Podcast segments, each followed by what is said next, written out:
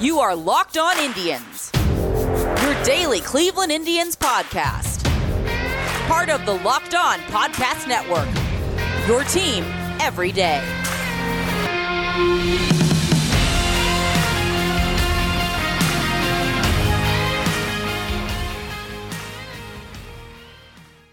Hello, everyone, and welcome to Locked On Indians, brought to you by Built Bar. It's what I had for breakfast today. Give it a try. Great, tastes great, and it's great for you. BuiltBar.com. So, on today's podcast, we are going to. Sorry, I was looking at notes, and one side was for work, and it talked about someone having a smell issue. Uh, not that they smelled, but they, they were having an issue with what they were smelling, uh, which is very different than what we're going to talk about on the podcast today. We're going to talk about pitching, which definitely does not smell in the Indian system. With everything else that is going on with the Indians, it is a deep system. They've had a lot of graduations, but it has stayed just as good. Uh, I am a big fan of the pitching depth. And I think, you know, as we talked about recently, again, it is very interesting to go through these rankings, go through the top player at each position, and realize that, again, it's the same spots. It is always the same spots with this team. And they have very little outfield depth. They have no one I consider a viable prospect at first base uh, amongst the top 30 or so prospects. But uh, shortstops and pitching they have for days. So without further ado, let's start talking about the starting pitching. Top five. Uh, Triston McKenzie counts as a rookie still, so you're going to put him up there. I, I'm still not fully buying in. Uh, we've discussed my issues, my concerns. That he's kind of a two-pitch guy with a problem maintaining velocity. I think he might end up a reliever.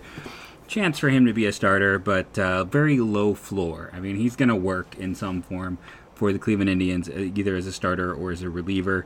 I think he's a, a no doubt major leaguer. That makes him an easy choice. So the next guy is kind of a matter of personal preference. Um, a lot of people go with Daniel Espino. We'll talk about him later. For me, it's Ethan Hankins. I was impressed with what he did in 2019 across multiple levels. He was an expensive sign. Remember, there was a point in time with Ethan Hankins before his spring didn't quite live up to um, to what people expected, and that his um, you know, there were some minor injury concerns with him. That I mean, Hankins and Kumar Rocker were neck and neck as the top prep pitcher in that 2018 class. Uh, they had a few go in front of them, and Rocker, of course, went to college, is now the favorite to be the first overall pick in 2021.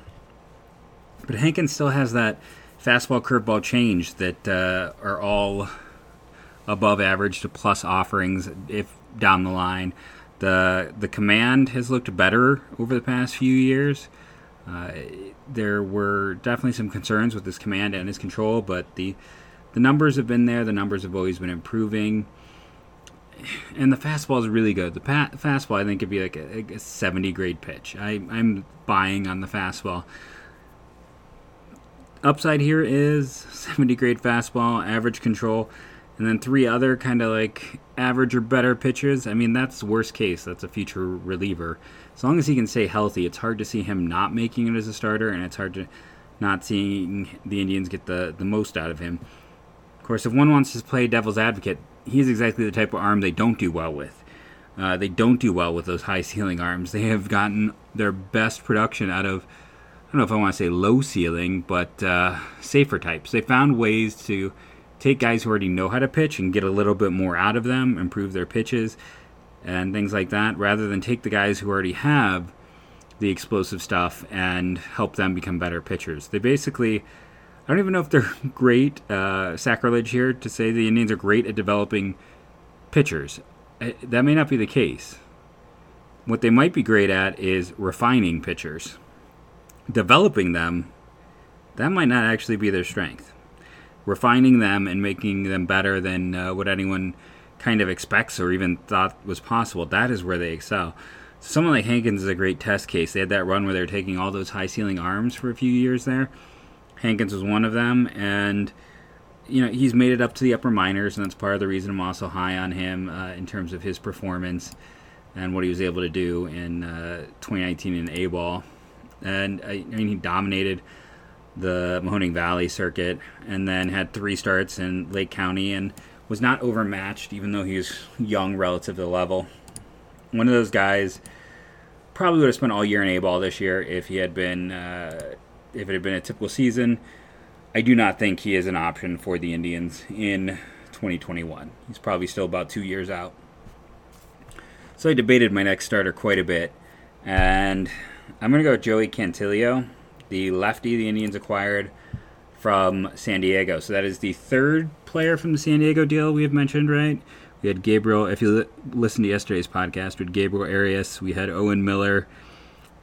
Uh, we didn't even talk about the guys who are already in the big leagues who don't count as prospects. So that's that's our third showing of a player from that trade. And Cantillo is the perfect. When I talk about the Indians are good at refining, but not necessarily making pitchers, uh, this is a pitcher who just needs that refinement. He's already great strikeout numbers, great walk numbers, great everything numbers. His stuff doesn't blow anyone away. Like that is just the honest goodness thing. You look at stuff. I bet anywhere you look at him, he is going to be uh, like 50s. You know, average across the board at everything. Maybe a little bit above average in control. Maybe a 60 in control in some places. But about everything else is a 50. And that is the type of guys the Indians have done very well with. I've been a big uh, Cantillo fan since his Hawaii high school days. I remember talking about how much I loved the pick when the Padres made it. Athletic, lefty with good secondary offerings, well developed, can control his own pitches. That is, you can't get a better player for the Indians. Like that is, that is exactly the type of arm they develop, and they develop well. In a typical season, I think he would have probably gotten up to Double A this year. This was not a typical season, so that didn't occur. Um, we'll probably start next year in High A and eventually move on to Double A. Uh, I don't think he is too much of an option in 2021. He was drafted in 2017, so four years in the minors would be no, because he's a college kid. So yeah, or a high school kid, so he wouldn't even need to be rostered. So let's let's put a no for him making this team. Next, is a guy I am extremely high on because I think uh, he has a supremely high floor, maybe the highest floor of any pitcher on this list. That's including McKenzie, and for me, that's Eli Morgan. Uh, I don't even know if a lot of places still consider him a prospect, list him among the top 50 or thir- top 30 or so prospects. I have liked Morgan since his college days, and why am I still a fan? Well, he's performed at every stop. He's looked really good, and he's always had just a killer changeup. And the fastball is a average pitch in my opinion, uh, but the changeup is a plus offering. And when he combines those two, as you'd expect, someone who has a changeup like his, I mean, he just carved up the lower minors. In 2019, he pitched in High A, Double A, and Triple A, and through the whole trip through, the the strikeout per nine was uh, over nine. The walk per nine was under three just a lot of if there's I think I mentioned before my only cause for concern is Akron is a is a pitcher's park and his home run rate was a little high. Now Morgan is not a big guy at all. Uh, he's listed at five ten, and that might be generous. I think I think he could be a great reliever long term. Um, I was tempted just to automatically put him in the pen, and you know what? I might cheat, and we're gonna we're gonna do a cheat. Okay, we're gonna move Morgan to the pen because I think that's where he ends up long term and I do have some more space in the pen, and that allows me to talk about another starter. So Eli Morgan, fastball changeup, undersized, good control. Uh, every, another guy who fits the Indians' profile. Doesn't really have some of the upside uh, we've seen with guys like like Bieber and Plesac and Civale, where I think the the fastball just is not. It's it's fringy. If anything holds him back, it's going to be that. Morgan needs to be added to the 40 man this offseason. I am confident they will do that because if not, I am also confident he'd be selected. So he should see time with the Indians at some point uh, next season. But we're moving him to the pen so I can pull another starter. Uh, we'll go with who I had as my fifth starter, and that's Daniel Espino. I hate to ever say someone is uh, very much uh, is. How can I phrase this? I hate to take a kid before he's gotten into the upper minors and say he is a, a reliever. And I think he has even more reliever risk in some regards than, Dan, than uh, Morgan, who I already did that to and moved into the pen. Uh, Espino at points was much like Hankins the year before. Espino was drafted the year after. There's a lot of similarities here. Was viewed at points as the best prep arm in the class. He has uh, extreme upper velocities, has hit upper 90s, I believe has hit triple digits, has a, a slider that is also a plus offering. He has very advanced secondaries. His mechanics are um, no one is going to uh, look at his mechanics and tell you they're a dream. There are definite concerns there. He's kind of physically, I wouldn't say maxed. He could definitely like get stronger and stuff, but he's he's already at a you know he's a slight guy in terms of height. Uh, he's always going to be an undersized right-hander. So when you take you know not the ideal height. Um, violence to the delivery, the already high velocity as a prep player, and I still have massive injury concerns. Um, just with that, uh, he needs. We'll see if the changeup can come along to give him that third uh, pitch he needs to be a starter. Also, just the command and control issues. Yes, that is something the Indians do very well at. So this he should be a perfect candidate for them. Uh, I would put, barring. I mean, I, I said it on draft day. I, I think we see him miss significant time with an injury before he gets to the big leagues, and we'll see if that's right or wrong. Um, but when I you spend you know a decade almost doing this, you start kind of making a list of like, okay, A, B plus C typically leads to this, or uh, A, B, and C can help you avoid this, and he just has all the markings for when I kind of wouldn't when you're looking at someone who could get hurt and it feels terrible to to make that sound like oh he's gonna be hurt but yeah it's uh to look at the delivery and everything else and not have big concerns. What you can have zero concerns with is built bar. Built bar as i've talked about on this show is what i eat every day. I am down to two of their uh, pumpkin chocolate chip and one coconut to go uh, I always recommend the mix box. I did see, I haven't had a chance to check it out. They have these new Built Bar Bites. Maybe that's what I will check out and do with my next order. The fact I'm down to three bars uh, means an order probably should have already occurred and will be happening sooner rather than later. And when I make that order at BuiltBar.com, I'm going to use the promo code Locked On. I'm going to get 20% off my order, and then also lets them know that we sent you. So, BuiltBar.com, use that promo code Locked On to get 20% off. And again, the highest praise I can give is I buy it. I am using it. Since they sent me the first thing for Built Bar, I have become a fan of this product. It is my favorite uh, bar I have ever had, and I have tried many different bars in the mornings for breakfast. This is it. This is the one that I love. I keep going back for a reason. BuiltBar.com, promo code locked on. So, who's our fifth starter now? I kind of have to go and look at a list of, you know, prospects just to think who I'm going to put into this slot. I believe Logan Allen, who they got from the Padres a year ago, I'd be tempted to put him in there because, again, I think he's a very safe arm. But I think he spent enough time in the majors over the last two years to no longer qualify to be a rookie. I could be wrong there. Um, when I looked at a lot of places, he was not listed. I like I, I like Scott Moss, but I'm not over the moon on him.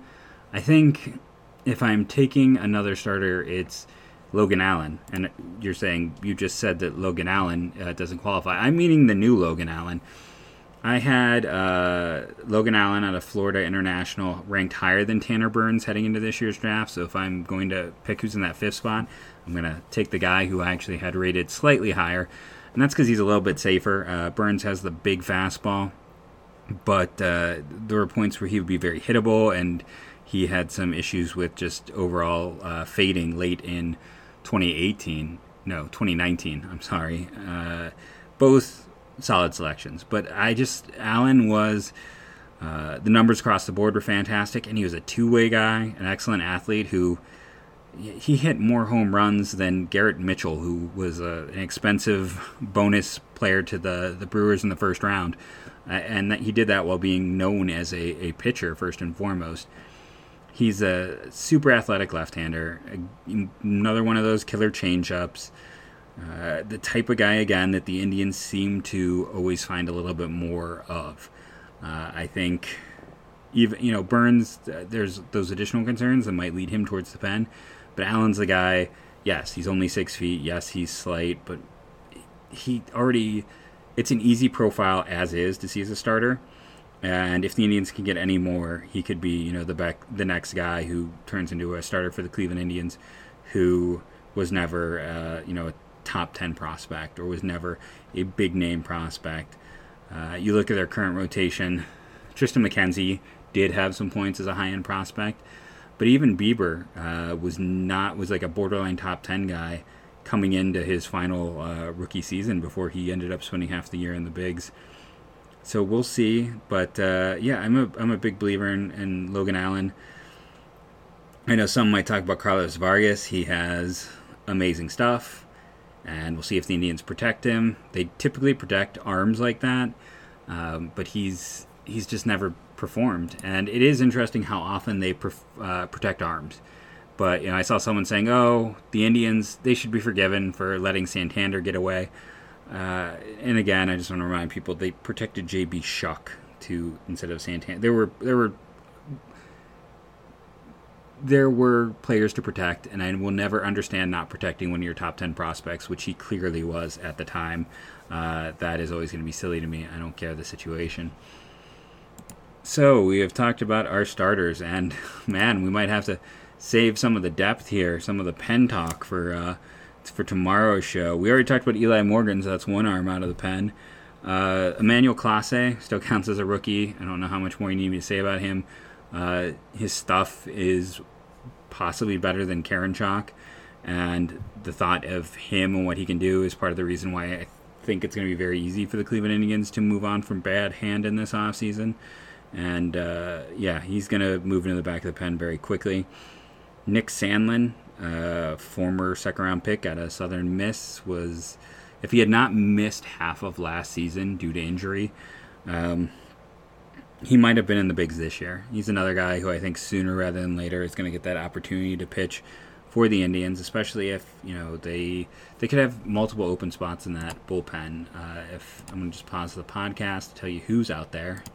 So obviously we've talked about how Hand can go. Oliver Perez is uh, an unrestricted free agent. Um, everyone else is on the low end of money. So likely uh, they could have two open spots. And Sandlin, if they don't bring in a vet, is one of those guys who's going to be up for that. Uh, Kyle Nelson's the best left-handed reliever to come through the system in a long time. Uh, they have not been good at developing lefties in general, uh, starters or relievers. It has been a just a trying thing for the Indians. It's why they keep uh, going out and signing players or making trades for players. And there's been so many they've gone out and acquired that just haven't been good. Uh, trying to find that lefty. Maybe Nelson moves into the Perez role. We'll see. But uh, UC Santa Barbara guy, college teammate of Shane Bieber, had a big breakout uh, that was overshadowed by Karinchak's breakout in 2019. So that he is a name to know as well for just next year. All three of those are bullpen arms to know uh, for next year. And let's also, since we're talking about bullpen arms potentially for next year, Sam Hentges, uh, sixth round pick out of Minnesota, I want to say, uh, many, many years ago at this point in time. Just had problems staying healthy in the early goings. Uh, 2014. So yeah, that, I mean that was a bit bit ago. That's we're almost seven years out from that draft. Um, he was born in '96, so what you know he's he's gonna turn 25 next year, year right? So uh, he's been in the minors for a while. You know, when you we're talking about a guy who debuted in the minors in 2014, so that's it's a lot of seasons. Uh, he's a good athlete, big guy. When I saw him last year in Akron, he never popped.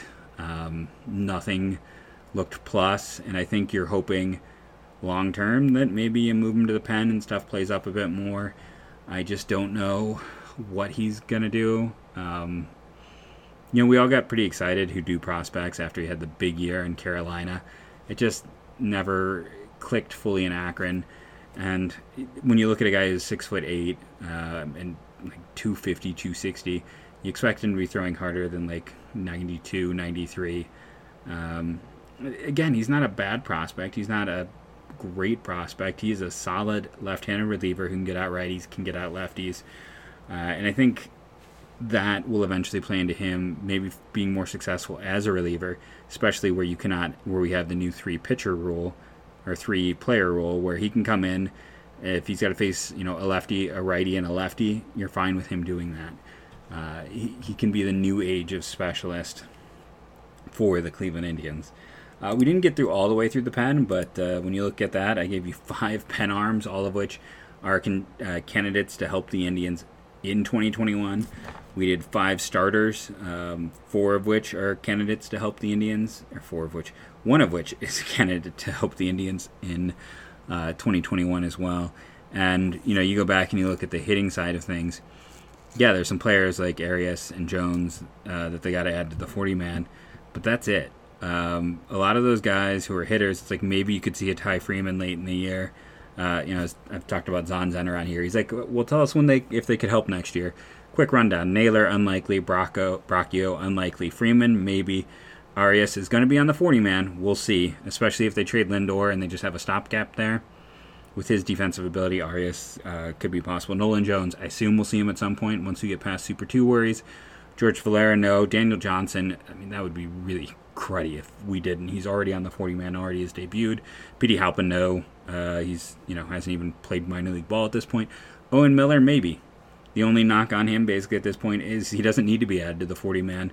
Uh, will they be aggressive with him, or do we end up seeing someone like Ernie Clement, who, like, already. I'm not. I'm trying. To, I think Clement might be on the 40 man, but if he's not, he's someone that they would risk losing, and they've been. Um, they've been very protective of not adding guys to the 40 man before they need to be, unless they're going to be definite starters. So, tomorrow, we got some bullpen arms who are unlikely to help next year. Some prospects uh, of note to still mention as we go through this list. We'll then get back into looking at teams for possible trades who could help out uh, help out the team next year. We, I think, it is going to be a very very low payroll for the Cleveland Indians. I don't know if people saw the report today where baseball is saying they lost a few billion dollars. Was like, you remember if it was they lost? I think they lost three, but I also have like 6.5 in my head. Uh, and I understand, yes, that is terrible. But remember that baseball in a normal year made 10 billion the year before of surplus. They made 10 billion in surplus money the year before. So they can afford to eat three or even six in what we would call an odd year. That's why you know you negotiate and set yourselves up because you know uh, if you're a multi-billion-dollar business, you should be able to weather a down year. Um, and yes, it's a down year for all of us, and for many businesses they can't, but most businesses aren't multi-billion-dollar businesses, so the baseball should be able to weather this and be fine. But it's going to give a lot of owners. Uh, uh, hey, we're going to be. You're going to hear the Dolans talk about borrowing money this off season about how they had to do that. And you're going to hear about uh, the billions and dollars of losses of baseball. And that's going to all be used as a reason for the Indians to have like a 50 to 60 million dollar payroll next year. Uh, and honestly, until this team gets a new minority owner, uh, Sherman, it really seems like was somewhere from 20 to 30 percent ownership in the Cleveland Indians. Uh, the spending's just not going to be there for this team to begin with. Um, we've talked about many times on the show, but it, it's not going to be a fun offseason. So let's let's look at these prospects and let's look for the trades where you can add a bat who is not making a huge amount of money because that is the only way this team's going to get better. Uh, it's the only way you're going to see this team make big strides or steps. Uh, I I do think a large part of trading Lindor is going to be a cost cut. And I still worry that even though I think Brad Hand should be easy to trade, that they just won't pick up his option because they're going to afraid to be stuck with it. I'm wow, what a negative end to today's show.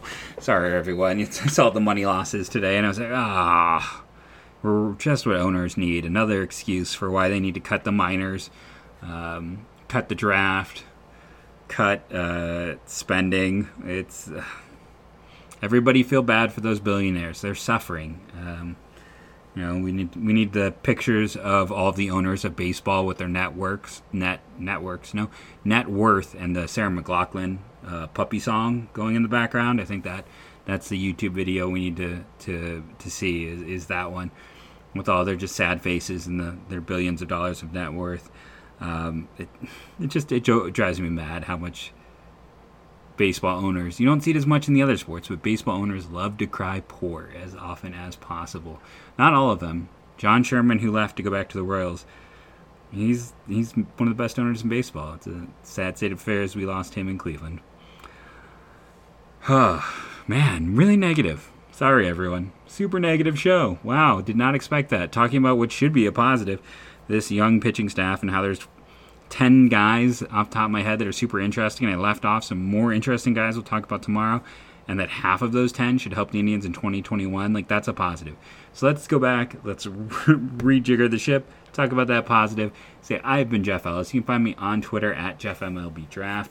You can find some fun nuggets on there, like I retreated re, man retreated. No, I retweeted today.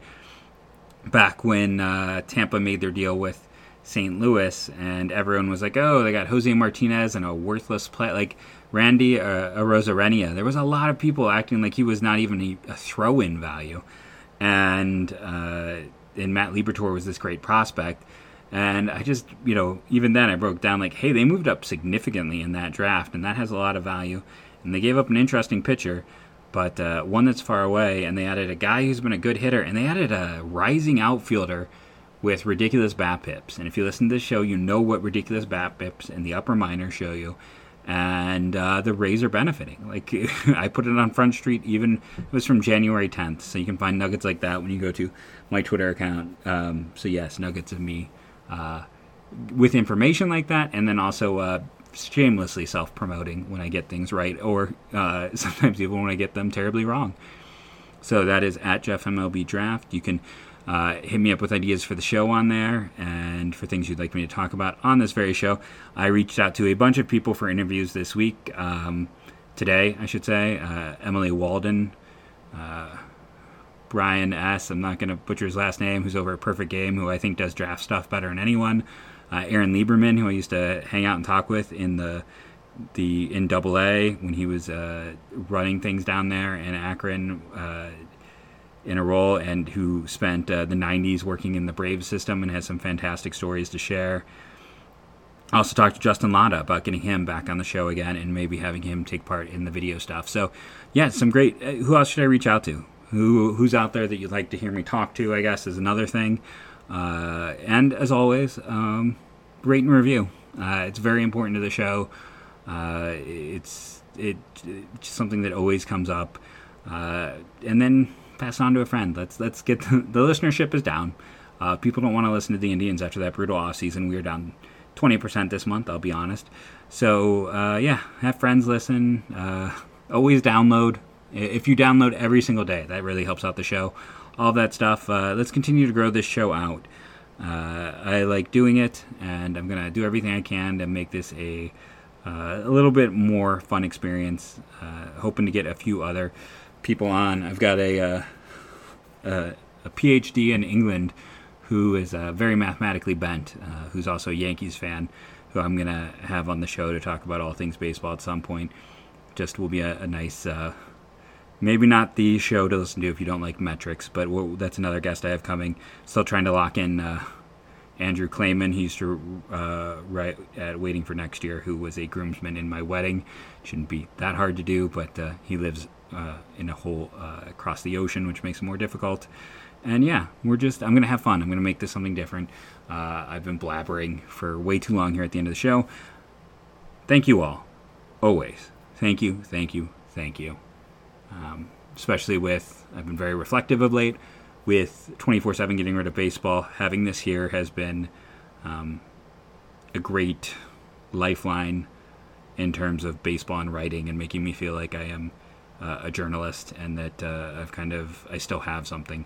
So thank you all for being with me this year through all of this. Um, I hope you're all doing well, and thank you for downloading, listening, and all that you do to help this show.